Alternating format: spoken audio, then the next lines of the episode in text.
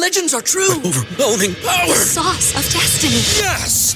The most legendary sauce has arrived as McDonald's transforms into the anime world of WickDonald's. The greatest flavors unite in all new savory chili McDonald's sauce to make your 10-piece Wick Nuggets, fries, and Sprite ultra powerful. Unlock manga comics with every meal and sit down for a new anime short every week only at WickDonald's. Ba-da-ba-ba-ba, go! At participating McDonald's for a limited time while supplies last.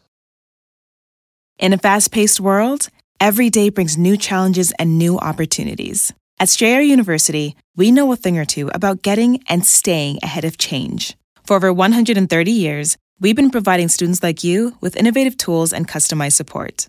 So you can find your way forward and always keep striving. Visit strayer.edu to learn more. Strayer University is certified to operate in Virginia by SCHEV and has many campuses, including at 2121 15th Street North in Arlington, Virginia.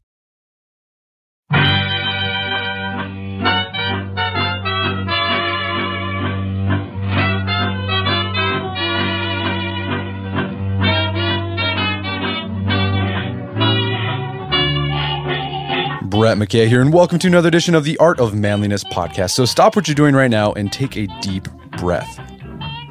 Okay. Did your chest go up and down when you did that? If so, congratulations, you just failed at breathing. But don't worry, my guest today on the show will set you straight. Her name is Belisa Vranich. She's a clinical psychologist who has made a career retraining people on how to breathe correctly. And in her latest book, Breathe, she provides a step by step program to help people breathe better. Today on the show, Belisa explains all the ill health and psychological effects of poor breathing, like increased stress, poor sleep, poor mental function, and even poor digestion, as well as why so many people mess up the seemingly simple and automatic bodily process. She then walks listeners through how to take a proper breath and even shares some exercises you can do to train yourself to breathe better and improve your all around health. This is an extremely practical podcast, and trust me, you're going to feel great after you do the breathing exercise Belisa lays out, and you're going to feel really great after taking your first proper breath, probably since you were a baby. After the show's over, check out the show notes at aom.is slash breathe, where you can find links to resources where you can delve deeper into this topic. Belisa Vranich, welcome to the show. Thank you for having me. I'm psyched to be here. So you wrote a book called Breathe, the simple revolutionary 14-day program to improve your mental and physical health. It's all about breathing, which is this bodily function that we all take for granted and you think you can't screw it up, but you can. We'll talk about how you do that. But uh, you're a clinical psychologist, and sometime, sometime in your career, you got into researching the importance of breathing, how to breathe effectively, and how to tr- retrain people to breathe effectively. I'm curious, how does a clinical psychologist start studying this body function that most of us just take for granted?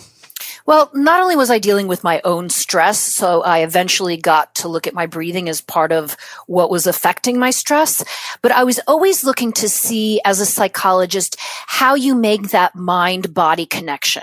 So most of us go around and we, we have the labels for all the things that are wrong with us. We, you know, have lack of closure. We have learning disabilities. We have daddy issues, whatever it is that's going on with us. We know the words for it, but we do, we we really don't integrate it and fix it as well as we could. And I always say, I've always said to my patients, believe it or not, my clinical patients, that understanding is overrated. If you take the understanding about what's going on with your mind and don't actually change it and integrate it with your body, then all you're doing is having the same problems, but understanding it intellectually. So I found that using the breathing clinically helped you be able to actually gain that closure or, you know, heal from that trauma. Or most importantly for me is take that anxiety that now you understood so well and actually calm your body and get over it. So that's that's actually where it came from. Wow. And you also mentioned before we got on the show your you had a your father um, actually had some health problems because of poor breathing. Yes. Well, older adults, this happens to most older adults, is that they end up having a lot of residual air in their bodies because they don't exhale well. So they always feel this feeling, it's called air hunger, like they can't take a deep breath. And it's just because they haven't exhaled well. My dad ended up getting what's called vascular dementia, which is not enough oxygen to the brain. He was a history professor and a writer. So if you can think about getting dementia is for someone who who lives off you know his memory and facts and, and history is uh you know really, really tragic. And it was an, you know, excruciatingly difficult situation to see him deteriorate. And, you know, as I was sort of healing from that, um, I really studied what was going on with vascular dementia and how are we breathing? Are we breathing enough? Do we just give it, give it lip service and not really do it well? Is it just breathe like we hear in songs? Or is there something, you know, that we could do better? So that's actually the personal part of it. Well, let's talk. About it. So how how do we screw up this thing we don't even think about doing, right? What, and what, we do. We really screw it up. Right. So, like, what does a so, wrong uh, breath look like? so we screw it up by making it anatomically incongruous. We actually screw it up by not using the muscles we were designed with to breathe. And we start using other muscles that were never meant to be primary breathing muscles. So, you know, it's, it's not, um, I tend not to be very woo woo. I tend to be very practical and science driven in what I do. And if you look at human anatomy, we're built to breathe in a way that we're not breathing anymore. You look at the rest of the planet, it's breathing the right way. I mean, rest of the planet, meaning um, all the other animals on the planet. Um, and they're breathing, widening in the middle where the biggest part of their lungs are, and then narrowing in the middle where the biggest part of our lung, where the biggest part of the lungs are. Um, and we have taken the breath, which should be a horizontal breath, meaning expanding and contracting in the middle, and we've pushed it to the tops of our bodies, and we use our shoulders to inhale, which is completely ridiculous. So we're taking more of a vertical breath than we are a horizontal breath that makes sense with our bodies. So we've completely screwed it up. And because breathing is so important, it's really the baseline for your health, it screws up everything in our bodies from our pH and acidity to our back health and stomach health and ability to sleep and relax. It's really kind of fascinating the way the whole thing crumbles when you take the base away. So yeah, we'll get into some of these these downsides more in specifics, more in detail here in a bit. But so, just for our listeners, they can do like a little, I guess, a quick exercise for them to take a breath, right? And if their shoulders and chest are rising, that means they're they're failing at breathing, right? So what it is is what I want you to do. So Brett, you can do this and listeners okay. as well, is come off the back of your chair. So don't lean on the back of your chair. So come so that you're sitting up nice and straight at the front of your chair and take an inhale. Take an inhale through your mouth, big inhale and feel your body. It's probably going to go up on the inhale inhale and it's like this vertical breath. Your shoulders go up and everything kind of stretches upwards. So take a look at that. That is a vertical breath. And that's how probably nine out of 10 of us breathe with that vertical breath. So how you should be breathing is actually shoulders not moving, not stretching upward. You should inhale and expand horizontally. So it's that vertical breath that nine out of 10 people take that is creating all these problems, that is really a, a fail when it comes to breathing. Okay, we'll, we'll talk more about uh, the, the correct breathing method. Um, so, like these downsides, uh, so one of them, like you, well, the exhale part for your father led to a form of dementia. You talk about pH balance, people not being able to sleep well. Like, how does like our breath, our poor breathing, lead to poor sleep? Mm-hmm. It's incredible that it it goes from how badly you breathe to not being able to go to sleep at night. So the way you breathe is is tied to your neurology. So the only way your brain figures out how it should feel or what should should be telling the rest of your body is neurologically. And the neurology is the breathing. So when you think of the link between your body and your mind, it is the breathing. So when you're breathing vertically, your vagus nerve tells your brain that you should be on high alert. So it really doesn't matter what you're doing in your life. If you're continuing to breathe up and down, your neurology is on high alert, which means pretty much that your heart rate is higher, your blood pressure might be higher, your cortisol, stress hormone may be higher, and your immune system is lower just because you're breathing up and down and not in a horizontal way. So what happens is that your body is on high alert all day long.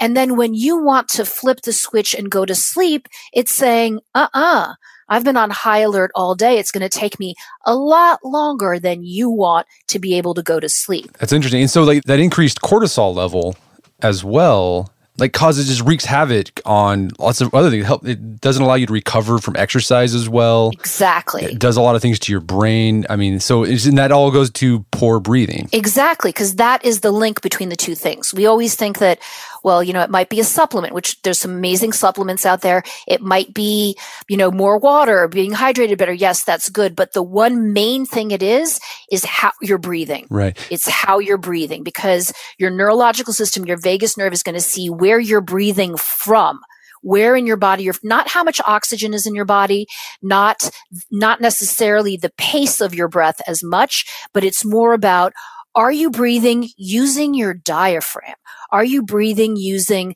the biggest part of your lungs that are in the middle of your body so that's how your body calms down. And if you're on high alert all day, breathing vertically, there's no way you're going to be able to turn yourself off and sleep at night. There's no way you're going to be able to get your cortisol down quickly because it's been jacked all day long. And, that's probably why you might feel chronically stressed out too, because you're just breathing in that upper part of your chest. Sure. And because your body's hearing that you need to be stressed out because, you know, no matter where you are, it's thinking you're in a war zone.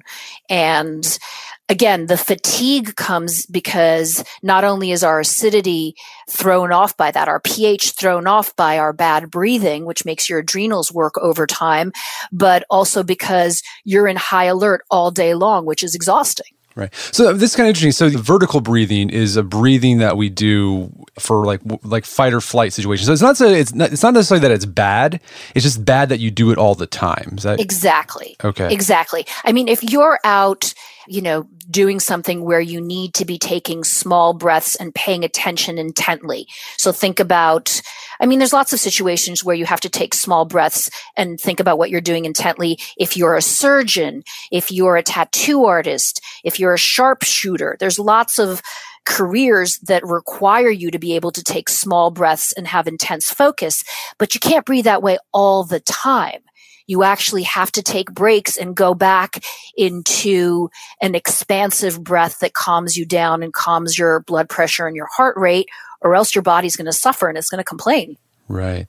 And in addition to these, you know, physiological bad effects of poor breathing, you know, people forget that our brain, like the thing that makes our body work and gives us consciousness and everything like it runs on oxygen. Like mm-hmm. it uses most of the oxygen and if you're not getting enough then you're probably going to have yeah. b- oxygen is cell fuel.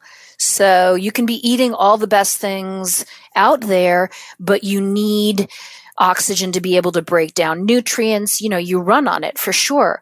Although I don't focus as much on oxygen because most people, I'd say most people, if you use an, if you look at their oxygen, they're in the high 90s. But you do have folks that have very constricted breathing that it does take an effect on their oxygen. For me, what's most important is your neurological system and your breathing muscles. And in general, you never hear about breathing muscles. And you do have breathing muscles. In fact, you have lots of them and they're really important. Yeah. And you mentioned one of the diaphragm is a big one. Diaphragm is a huge one, metaphorically and, and physically it is. And most of us don't even know exact. We know sort of where it is in the body, but we really don't know what it looks like. If you look at pictures of it, it just looks like this weird squid with a lot of tentacles and you just can't figure out exactly where it's positioned in your body or if you look at you know heimlich maneuver posters in your in your takeout you know how to how to do the heimlich on someone it's got like a little red line so most of us don't understand and you can do this right now is that if you put your fingers right at the bottom of your ribs in the front of your body your diaphragm is connected to the very bottom of your ribs. So keep walking your fingers around the outside of your ribs and you can actually walk them all the way around. Once you get to your back, you're going to hit some, you know, back fat or muscles, but your diaphragm really goes all the way around your body and it separates your thoracic cavity from your digestive organs. So it really is a cross section of your entire middle of your body. So think about that. I usually use a vegetable strainer when I'm talking to people, when I'm teaching. Take a vegetable strainer, turn it upside down and flatten it. That's how big your diaphragm is. It's a small pizza or a frisbee. The thing is huge muscle that's right underneath your heart and right above all your digestive organs. It's it's really the starship enterprise of your of your whole body. Right. And besides the diaphragm, what other muscles do we use when we breathe or should be using when we breathe? Should be using. Well, your intercostals are one of them. And we don't think about intercostals, but they're the tiny little muscles that there's two layers of them in between all your ribs. So your intercostal muscles, they work a lot. They work with the inhale, but more with the exhale. Your obliques, certainly all your abs and even the mysterious pelvic floor should be engaged when you breathe. Right. So it's a lot of different muscles that go, you know, all over the very middle and underneath of your body. Okay, so let's talk about like how, how okay breathing like we come out of the womb knowing how to breathe, and you talk about in the book. You look at most kids, or toddlers or babies, like they breathe like they're supposed to. It's it's a horizontal. They don't do the vertical thing. So how do we go from that to becoming adults that just don't know how to breathe anymore? Hmm, okay. So usually I say that the changing point is between ages of five and 10.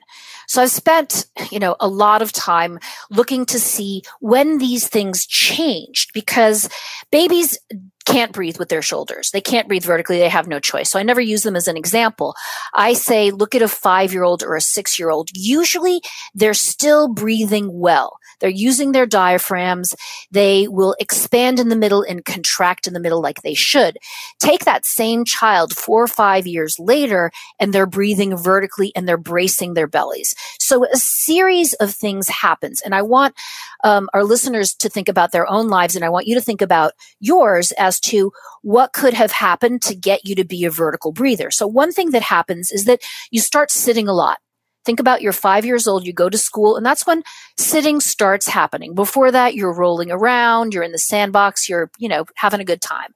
You start sitting. And once you start sitting, you get less air in your body, you get less movement in your body, and it almost starts pushing your breathing from the middle to the top of your body. Um, the posture in which you sit, usually with your shoulders internally rotated, and maybe a little bit of forward head posture, also affects your breathing. And they say posture affects your breathing up to 30%. And then starts the gripping of your belly. And it could be that you're bracing because you're trying to feel prepared it could be that you're sucking it in because you feel chubby.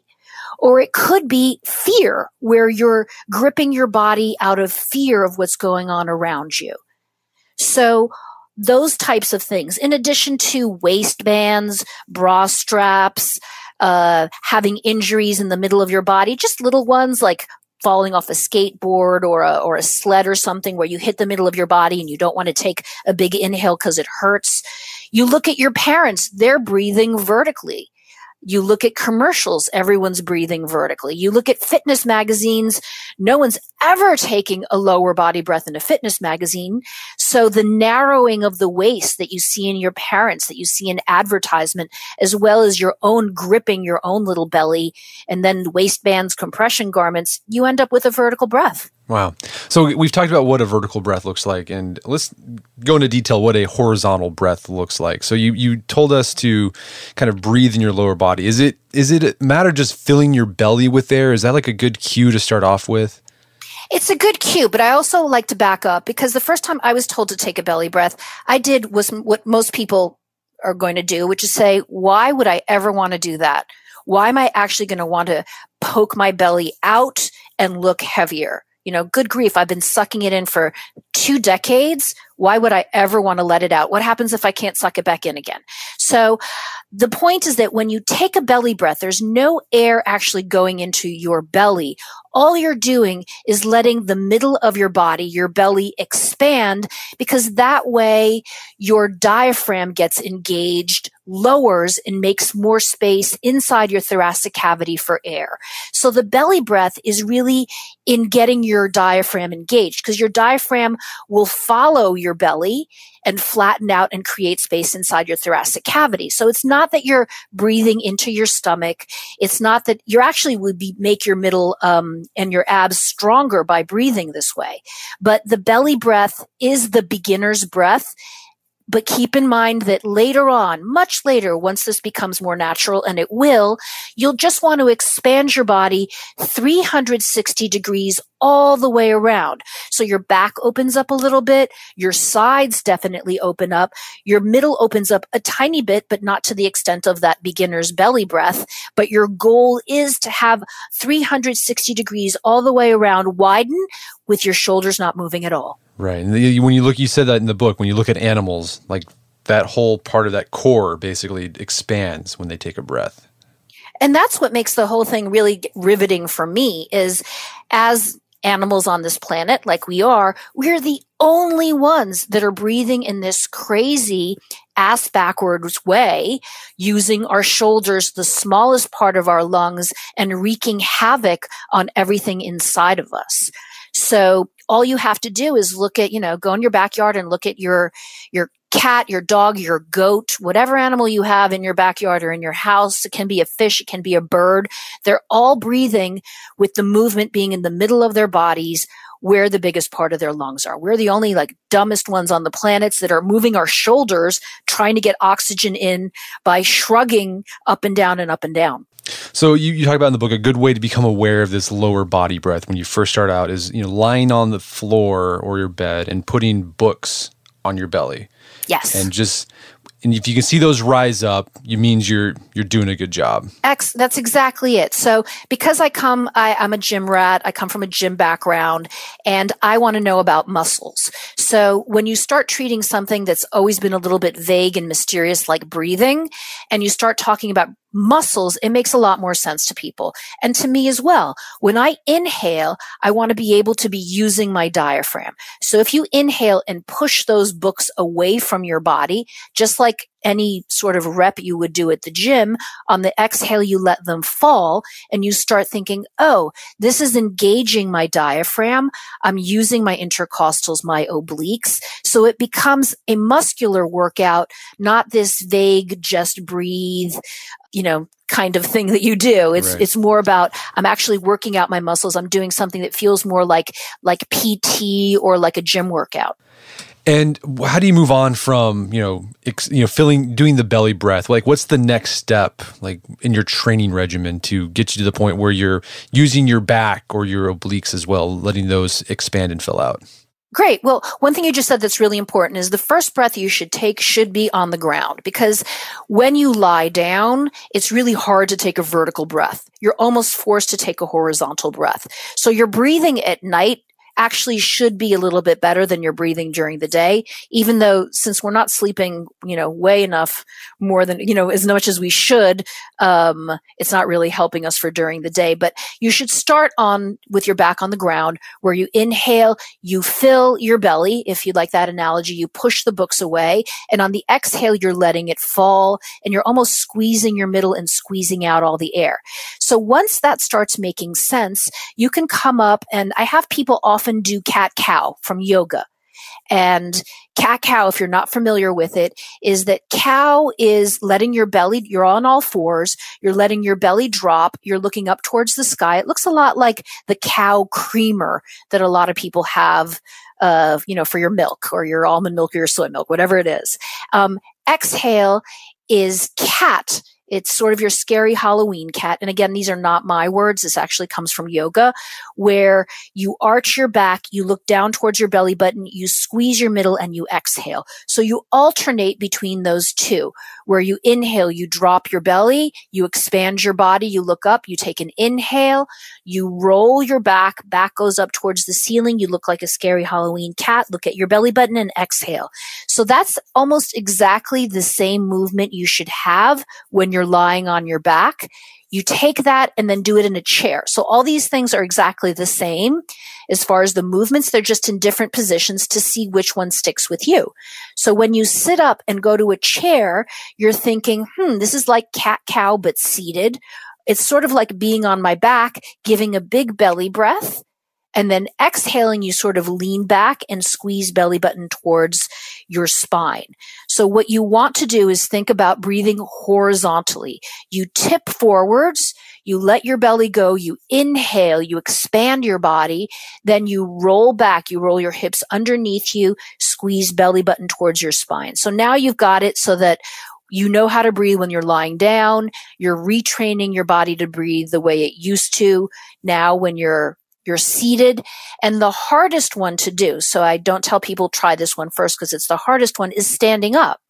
When you stand up, you do the same movement as you do when you're sitting, which is that you bump your butt back as if you're doing Valsalva when you're lifting or mm, you know, if you're taking a, if you're a girl and you're taking a selfie, you'll see everybody bumps their butt back, selfie butt. So you inhale, tip your butt backwards Fill your belly up. And then on the exhale, take your hips and put them underneath you and squeeze. Now, granted, in the beginning, this is a very big movement and you look a little crazy doing it. So I recommend when you're by yourself to do this big movement of moving forwards and expanding, exhaling and squeezing. But then when you're in public, you just do a small movement. Your shoulders don't move. You inhale, let your belly go. Or if you're really thin, you have to actually push your belly out Exhale, you narrow your body. And that's how you do it standing up. So once you have that lower body breath and it starts to make sense and it starts to feel more natural, that's when you can start doing the harder exercises and start getting your breathing muscles to be strong. I love that. Yeah, I'm doing the the butt back thing. It's the same. I guess the same movement I would do when I'm setting my back for a deadlift. That's kind of what I'm exactly. It's Valsalva. I usually say Valsalva butt or selfie butt, and everybody in the audience understands one or the other. Gets it. All right. Um. So besides, okay, let's talk about. We've talked about inhaling. Um, the thing I have trouble with because like I don't think about all that much, and you mentioned your father's experience of you know not exhaling enough as he gets older, and that's a problem that all older people have.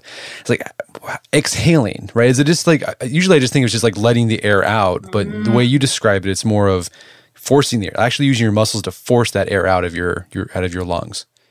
So I've got two things going on here with the exhale. Is that one? The idea of exhale and let go has screwed us because exhale, let go means you just open your mouth or just let air go out of your body very passively, right? It's not really an exhale. And the fact is you should be inhaling and relaxing your body and exhaling and giving it a squeeze. It's the opposite of what we've been taught. So just let me go into that a second in that usually you're told exhale, let go, and that's when you'll let your body relax. Right. And sometimes people even let their bellies go on the exhale, which makes no sense at all anatomically. So what I want you to do is inhale, relax and expand, and then exhale, actually squeeze. That let go is an intellectual let go, not a physical let go. It's let go of tension, let go of irritability. It's not let go of the middle of your body because if you just let go of the middle of the body, you're not exhaling well. So you can try this right now is that take an inhale any way you want to. And now on the exhale, just let go. And now actually at the end of that exhale, stop and now squeeze your belly and get all the rest of the air out you're going to notice, oh my gosh, I had so much extra air left. Did you do that? I did it. No, but you're right though. Like I've, I've, whenever I've, I've noticed myself when I exhale is I'll just relax my stomach. That's what I naturally want to do, but that's not. So ex, the exhale, if you're a vertical breather, the exhale is collapsing. Right. When you're a horizontal breather, the exhale is narrowing and wringing out. So it's a completely different concept. And you can think about that right now because anybody who's listening and you, Brett, is that you used to be a vertical breather. And after this podcast, you are going to be well on your way to being a horizontal breather. So before, when you were a vertical breather, you would inhale up and you would exhale down and collapse. Right? Right. Now I want you to inhale and expand and exhale, try to squeeze the air out of your body and make your middle narrower and actually use your abs a little bit. Which, by the way, this is the reason why you end up having a much stronger core when you're a horizontal breather because you're you're getting an ab workout while you're mm-hmm. exhaling. But ab workouts the way you never have before. Because I have people who come in to see me and they're shredded. They have nine packs and nine just packs. like right. beautiful, beautiful abs, and they're completely just shredded and have gorgeous middles.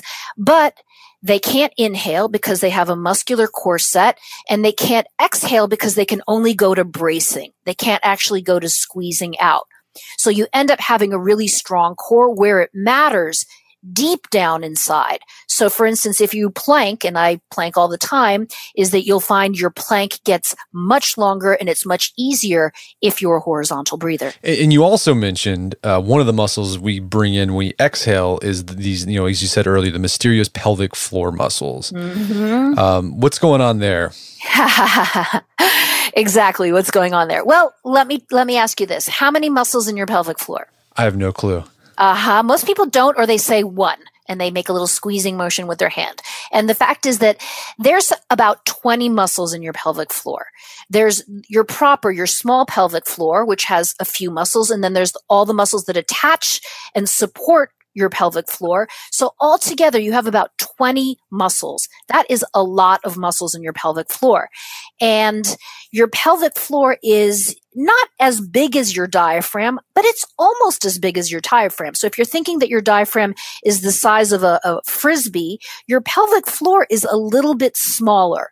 And it's actually connected to your diaphragm by your psoas muscles. So it's interesting. You'd never think that your pelvic floor has anything to do with your breathing. It's so far away from your lungs. Why would you ever have to think about your pelvic floor when you're breathing? But the fact is that when you're breathing well, you're using your entire body and so many muscles to inhale and exhale. So just think about this. When you inhale, I want you to relax your glutes and relax your pelvic floor. Okay. And on the exhale, I actually want you to squeeze your lower abs and contract your pelvic floor. And let's back up for a second. When I say contract, um, or expand or relax your pelvic floor, I'm actually talking about your bicycle seat. So it's the part of your body that hits the bicycle seat.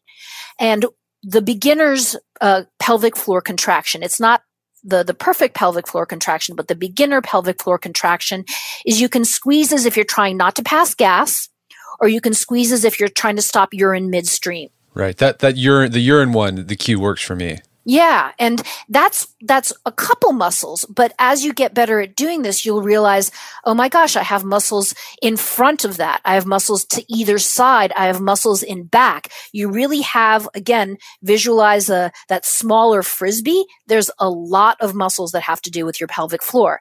If it's interesting with pelvic floor muscles is that we're seeing so much pelvic floor dysfunction right now and we're not getting good instruction on how to take care of our pelvic floor.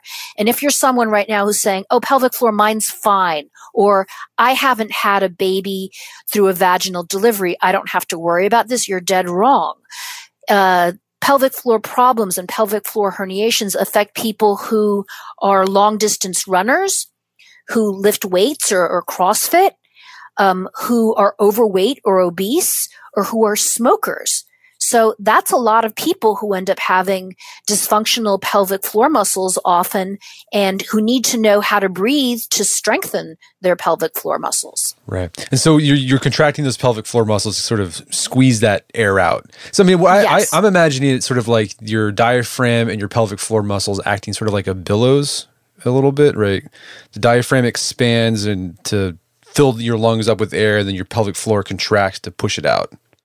Yes, it, it, does work that way. And if you were to put your hands one, you know, with some space one on top of the other, when your diaphragm flattens out, when your top hand flattens out and makes space in your thoracic cavity, it also pushes all your digestive organs down. So your pelvic floor has to relax to accommodate for all those organs. So you, you're already doing this, by the way. When you're doing a belly breath, you're already doing this, but I want to bring more attention to it. On the exhale, your body narrows and your pelvic floor muscle comes up in your body. So your whole body narrows and your pelvic floor contracts as well.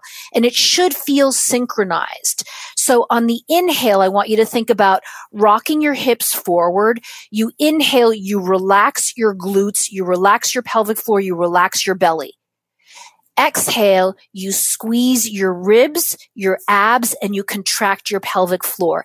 It actually should make a lot of sense. And one of the reasons most women haven't done Kegel exercises, although we know we should as you're told by your gynecologist after birthing is that we're we're not told where the breathing happens. And if your diaphragm and your pelvic floor are connected, you have to know in which direction each of them are going. So it's pretty complicated unless you have a picture in front of you. I do have a picture in my book. I forgot on what page, but all you have to know is that on the inhale when you rock forwards, you relax your glutes, relax your bicycle seat, relax your belly and on the exhale, when you sort of roll back and tip your whole body back, you squeeze your lower abs and you squeeze your pelvic floor, almost pulling it away from your seat. Okay, so you just now you you gave me a glimpse to another insight or another benefit of proper breathing is this idea that your your diaphragm pushes down on your intestines when you breathe in and then your pelvic floor pushes up on them when you exhale. It's like you're giving your intestines a massage. And that should probably should oh, I'd imagine that helps Brad. with oh, digestion, right? I am loving you right now. Exactly. It's exactly it. So when people say, you know, how is my breathing supposed to affect my digestion? It's not a miracle. It's not uh, magic. It's really just anatomy exactly what you just said is that your diaphragm supports something called peristalsis. And peristalsis is that wave like motion that has to do with digesting that your organs do. Now, if you're not using your diaphragm to breathe, if you're using your shoulders, your stomach isn't getting that supportive massage from the diaphragm that's right above it and your pelvic floor that's right below it. So think about how happy your digestive organs get when all of a sudden they're getting massaged from the top and from the bottom of you breathing with the horizontal breath. One of the things that happens almost immediately is that your acid reflux can actually go away um, or get much less because now you're using your diaphragm like the secondary esophagus that it was meant to be. That's awesome. That's really interesting. That's Isn't that awesome. crazy? Yeah. Well, so besides, we've been talking about te- breathing technique, but in the book, you also talk about breathing patterns and that you can screw that up too. What are some examples of poor breathing patterns? So you, this is someone who's doing the vertical breath probably, but like the way the the cadence of breath might be messed up as well. Sure. Well, when you're breathing vertically, you have no choice but to breathe in a faster, shallower way. You just can't help it. If you're going to get the air that you need, you have to be breathing faster. So most of the time when someone's told to breathe slower and breathe at a, at a, in a pattern that helps, for instance, their heart rate variability, it's hard to do continuously because they are continuing to use the smallest part of their lungs. So that's why I teach you should breathe. Your style of breathing needs to change so that then you can support that slower breathing pattern. And a slower breath usually is a better breath. The best breath, the most coherent breathing pattern is five or six breaths per minute. That's actually the perfect breath. That's what you want. But you can't do that unless you're breathing horizontally with the biggest part of your lungs. So once you have your style of breathing to a horizontal breath, getting your breath to be as slow as possible, that five or six breaths as a goal, that's what you should be aiming for perfectly. That's awesome. Well, Belisa, I'm, I'm curious. You've worked with lots of clients on their breathing. I'm, I'm wondering, do you have any stories of people whose lives were changed because just they just focused on their breathing and became more mindful of it? Oh, so many and so many different ones. I mean, one of the reasons I, I get up every day and I love what I do. I absolutely love what I do is I never know who's going to walk in through the door and what problem they're going to have. And for me, it's a challenge. As soon as I get someone and they have something that I don't know why it is, or they've been perplexed, or they've seen so many people trying to figure it out is kind of like a medical mystery, trying to move them around, figure out if their diaphragm is locked up, if they're, they're traumatized, so they're not breathing at all, looking at their style of breathing, breaking that down, and then trying to figure out how I get them to have that aha moment where they fix their breathing and they do it all the time. So I don't know if I can give you one story, but I can tell you that the range of stories has really been fascinating for me. So I've gotten everything from someone who works in a precision sport or a precision career that all of a sudden they're able to do it better. So, for instance, putting. If you're a golfer, and you don't know how to exhale and you don't know how to breathe horizontally, it's going to affect your short game. If you are a, an MMA fighter and you don't know how to breathe horizontally, it's going to affect your center of gravity and it's going to affect how quickly you recover when you go to your corner. If you're someone who has panic attacks or anxiety, unless you change your style of breathing, you're going to be on medication and you're going to be struggling with anxiety forever because the medication can can help your anxiety but your neurological system is going to keep you in that anxious state unless you change your breathing so it's really about the range of people that I've worked with that that blows my mind every single day That's awesome. No, I'll, I'll admit I've been doing this for uh, probably about two weeks now, trying to be more mindful about my breath, working on through the exercise, and it's helped out a lot. Um, I, I love it. So I do these exercises before I go to bed. Oh, good. And it, has been, and even like when I was in the post office today, standing in line, I was like, all right, let my belly relax a little, and then like do the pelvic floor thing when I'm exhaling. So. I, it, works. So, for those of you who, have, who are, are listening and want to check this out, where can people find out more about your book and your work? Sure. Well, the breathing class is my website, or drbelisa.com. And the book is anywhere you buy books. I usually tell people to support their local bookstores. It's also on audio. And then I do Facebook Lives and I answer questions when people email all the time. Um, so there's lots of ways to find out about it. You can also go to your public library and take the book out there. I've actually uh, recommend that people do that too to support their local libraries.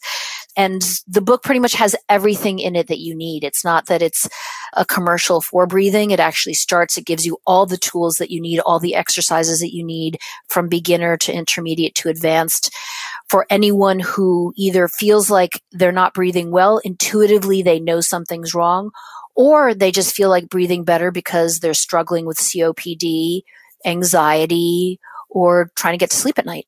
Awesome. Well, Belisa Vranich, thank you so much for your time. It's been an absolute pleasure. Thank you. My pleasure. My guest today was Dr. Belisa Vranich. She's the author of the book Breathe, the simple revolutionary 14 day program to improve your mental and physical health. It's available on Amazon.com and bookstores everywhere. You can also find out more information about her work at thebreathingclass.com. Also, check out our show notes at aom.is slash breathe, where you find links to resources where you can delve deeper into this topic.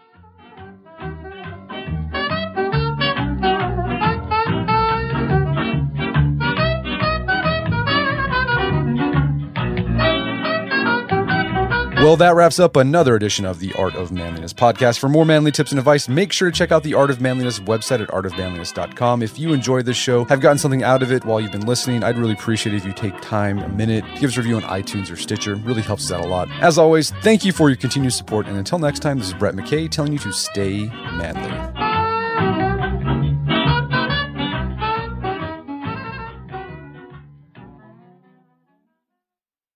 Legends are true. Overwhelming power! Sauce of destiny. Yes! The most legendary sauce has arrived as McDonald's transforms into the anime world of WcDonald's. The greatest flavors unite in all new savory chili McDonald's sauce to make your 10-piece WcNuggets, fries, and Sprite ultra powerful. Unlock manga comics with every meal and sit down for a new anime short every week only at WcDonald's. Ba-da-ba-ba-ba, go! At participating McDonald's for a limited time while supplies last. In a fast paced world, every day brings new challenges and new opportunities. At Strayer University, we know a thing or two about getting and staying ahead of change. For over 130 years, we've been providing students like you with innovative tools and customized support. So you can find your way forward and always keep striving. Visit strayer.edu to learn more. Strayer University is certified to operate in Virginia by SCHEV and has many campuses, including at 2121 15th Street North in Arlington, Virginia.